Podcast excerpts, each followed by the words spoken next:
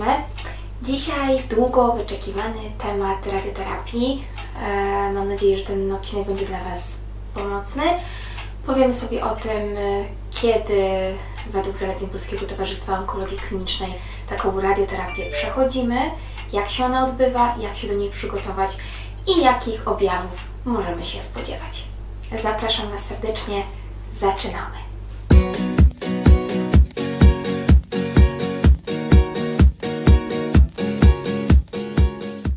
Zacznijmy sobie może najpierw od zaleceń Polskiego Towarzystwa Onkologii Klinicznej i o tym, co ono mówi na temat radioterapii.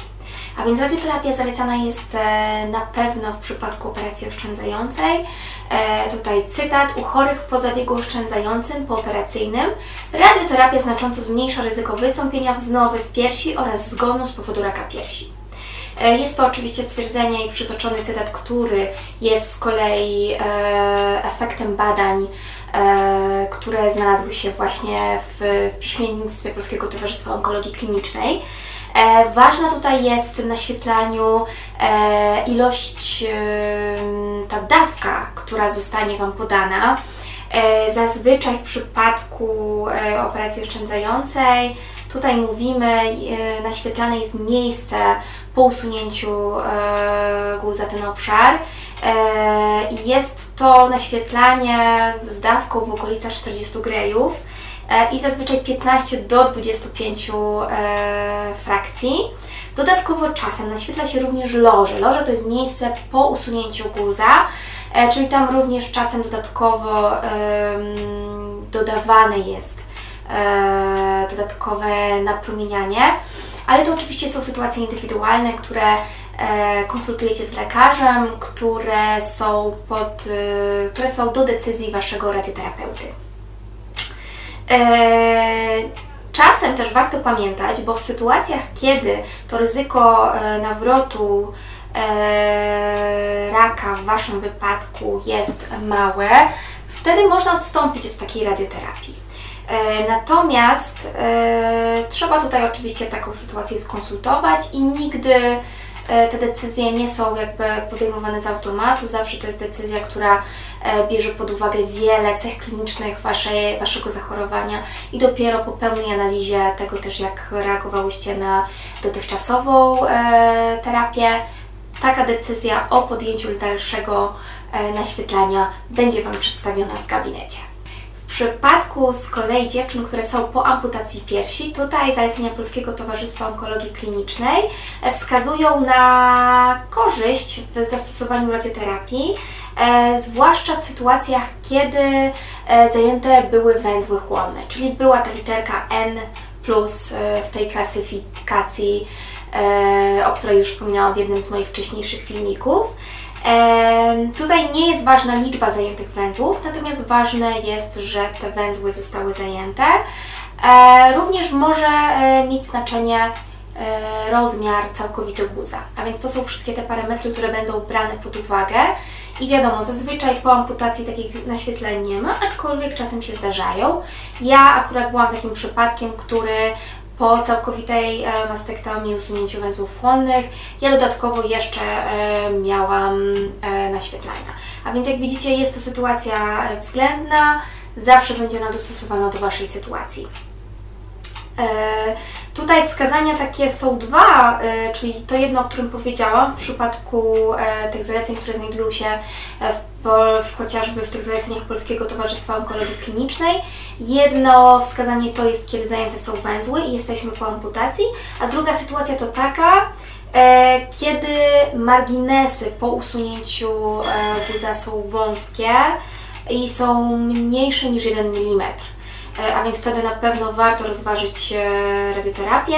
Natomiast w sytuacji, kiedy Wasz guz jest duży, bo T trzy to jest w klasyfikacji guz bardzo duży, natomiast nie ma węzłów chłonnych zajętych, to wtedy jest to sytuacja dyskusyjna, ale tak jak już wspomniałam, nie ma się co rozwodzić. Tutaj ostateczną decyzję podejmie Wasz lekarz radioterapeuta. Nie bądź sama. Bądź dobrze poinformowana. Jak przebiega radioterapia? W momencie, kiedy kończycie leczenie, czy to będzie chemioterapia, czy to będzie właściwie nie leczenie, ale pewien etap leczenia, czy to będzie operacja, trzeba, trzeba będzie odczekać chwilę, aż rana się zagoi. Zazwyczaj jest to czas około miesiąca i po tym czasie zaczynacie radioterapię.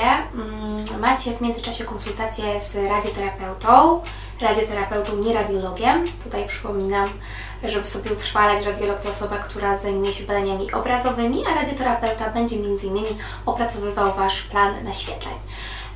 Ten radioterapeuta zbada Was, oceni Wasze dotychczasowe dane, które pojawią się w waszej, w waszej dokumentacji i na tej podstawie zadecyduje, jaki obszar będziecie miały naświetlany i czy będzie też dodatkowe naświetlanie, czy to loży, czy jakiegoś większego obszaru e, pod pachą. E, następnie też ustali liczbę dawek, e, czyli będzie to zazwyczaj dwadzieścia albo dwadzieścia pięć naświetlań, które odbywają się od poniedziałku do piątku, zazwyczaj z wyłączeniem weekendów.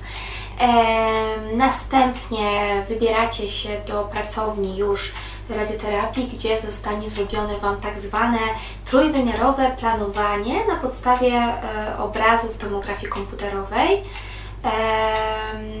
Wykonywane to jest w pozycji terapeutycznej, tak tutaj sobie cytuję z zaleceń Polskiego Towarzystwa Onkologii Klinicznej. Natomiast będzie to badanie nie różniło się niczym od tak naprawdę badania tomografem. Chodzi o to, żeby jak najbardziej, żeby zaznaczyć technikom radioterapii, którzy będą potem wykonywać te naświetlania, miejsce, na, miejsce środkowe w okolicach między piersiami, które, które pozwoli im przy, przyłożyć odpo, w odpowiedni sposób maszyny do naświetlań, żeby zawsze był ten sam kąt badania promieni i, i żeby to było według tych zaleceń, które stworzył radioterapeuta. Po tym tomografię dostajecie zazwyczaj w większości centrów onkologii, tam gdzie się będziecie naświetlać, taki mały paszporcik, kartę, która będzie Waszą kartą z takim kodem kreskowym i za każdym razem, kiedy będziecie przychodzić do centrum i się naświetlać, to będziecie mogły zeskanować na przykład ten kod i już będziecie oczekiwać w swojej kolejce do, do wykonania naświetlania. I co jest jeszcze ważne, no i będziecie sobie po prostu przychodzić na takie naświetlania przez dwadzieścia albo dwadzieścia pięć dni roboczych, mam tutaj na myśli. Wiele z Was będzie się zastanawiało, czy można jeździć samemu na przykład na takie badanie. Jeżeli to nie jest jakaś duża odległość dziewczyny, to myślę, że spokojnie dacie radę. Ja dojeżdżałam na naświetlania, miałam dwadzieścia frakcji, codziennie sobie dojeżdżałam. Nie był to jakiś wielki wyczyn, żeby to zrobić. Na pewno w którymś tam momencie będziecie czuły większe osłabienie, poczucie zmęczenia, ale nie jest to tak jak po chemioterapii, myślę, że spokojnie dacie radę. I co jeszcze jest ważne, będziecie w trakcie tego całego procesu naświetleń miały cotygodniowe kontrole z Waszym radioterapeutą, który będzie Was pytał, czy wszystko jest w porządku, czy coś się nie dzieje, a więc na to musicie zwracać uwagę. Onkowitka, litka. Jak się możemy przygotować do radioterapii? Na pewno musimy o siebie zadbać, e, czyli dobrze się odżywiamy, dużo pijemy, jemy dużo dobrych rzeczy, zbalansowanych, odżywczych, zdrowych. E, starajcie się dziewczyny też dużo pić, unikać skupisk ludzkich, żeby się nie zarażać. E, pamiętajcie też, że w sytuacji, kiedy jesteście przeziębione, radioterapia nie odbędzie się, zostanie ona przełożona. Tak było w moim wypadku, ja w którymś momencie, chyba w drugim tygodniu mojego naświetlania złapałam jakąś infekcję, prawdopodobnie od dzieci i moja radioterapeuta nie zgodziła się na dalsze naświetlanie, więc musiałam po prostu tydzień przyczekać i, no i tak to się po prostu dzieje, a więc warto siebie zadbać w tym momencie, nie, nie spotykać się z wieloma osobami, E, ograniczyć te kontakty do minimum. Oczywiście basen jest niewskazany, to jakby jest jasna sprawa. Wszelkie skupiska ludzkie e, jak najbardziej. E, I jeszcze jeżeli w trakcie... Aha, jeszcze jedna rzecz, o której zapomniałam. to na pewno przed naświetlaniami możecie już zacząć dbać o Waszą skórę, o to miejsce, które będzie naświetlane. Możecie zacząć bardziej je natłuszczać, smarować jakimiś dobrymi kremami, dobrej jakości, kremami, które mają dobry skład. Każdy jeden krem naprawdę dziewczyny, który będzie miał dobry, naturalny skład, będzie dobry i być może będzie trochę tłustszy niż krem nawilżający, da, zrobi dobrą robotę. Także tutaj już nieważne jakiej marki to będzie krem, ważne, żeby trochę natłuścił skórę, nawilżył, żeby też nawet i podziałał odżywiająco. Nie bądź sama. Jak wygląda samo naświetlanie? Do dnia, kiedy przychodzicie na pierwsze naświetlanie, przychodzicie już ze swoim paszporcikiem lub jakimś dokumentem, który jest wytworzony dla Was na potrzeby właśnie naświetlania. W momencie, kiedy jest Wasza kolej, zostajecie zaproszony do pomieszczenia, w którym mieści się aparat do naświetlań. Tam znajduje się również mała przebieralnia. Zostajecie poproszone, aby się rozebrać, zazwyczaj od pasa w górę. Potem kładziecie się na takim łóżku, które bardzo przypomina swoim wyglądem łóżko do wykonywania badań rezonansem albo tomografem. Kładziecie się na tym łóżku, technik układa Was na tym łóżku tak, aby maszyna mogła we właściwym miejscu zjechać do, do Waszego ciała. Eee, ta kropka, która zostanie Wam wytatuowana podczas badania tomografii, e, będzie bardzo pomocna dla technika, aby znaleźć to miejsce i abyście tam długo nie leżały na tym zimnym, zimnym łóżku. Czasem będziecie miały też bolus, jest to taka mata e, jakby silikonowa, gumowo-silikonowa, która nakładana jest na Wasze piersi i ona ma za, na, na, za zadanie równomiernie rozłożyć naświetlanie wewnątrz Waszej skóry lub też dodatkowo naświetlić miejsca, które są płytko pod skórą. E, nakładany jest taki bolus i następnie, e, jak już cała maszyna jest ustawiona, technik wychodzi z pomieszczenia i prosi Was, żebyście się nie, nie ruszały. E, I zaczyna się naświetlanie. Cał, sama e, procedura naświetlania trwa kilka minut, nie wiem, myślę, że dwie do trzech minut to jest naprawdę taki maks. Potem po naświetleniu technik mówi Wam, że już e, naświetlenie zostało skończone, schodzicie z łóżka, e, ubieracie się i wychodzicie z gabinetu. I to jest cała procedura naświetlania. Onkowitka Litka. I dziewczyna, ostatnia sprawa, co robić w trakcie naświetlania, żeby sobie pomóc. Zdecydowanie kąpiemy się. Wiem, że jest wiele pytań i dyskusji, czy kąpiemy się, czy się nie kąpiemy.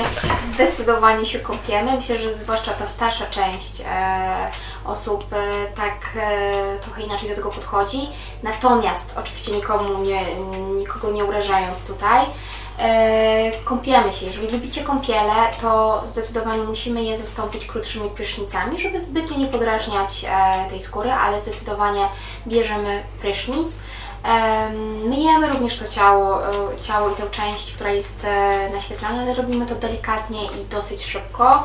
Nie pocieramy, nie w żaden sposób tutaj nie wykonujemy żadnych takich intensywnych ruchów, żeby dodatkowo nie podrażniać tej skóry. Możemy używać, nie wiem, czy to jakichś emolientów, czy też chociażby mydła z nanosrebrem, które również super się sprawdzi.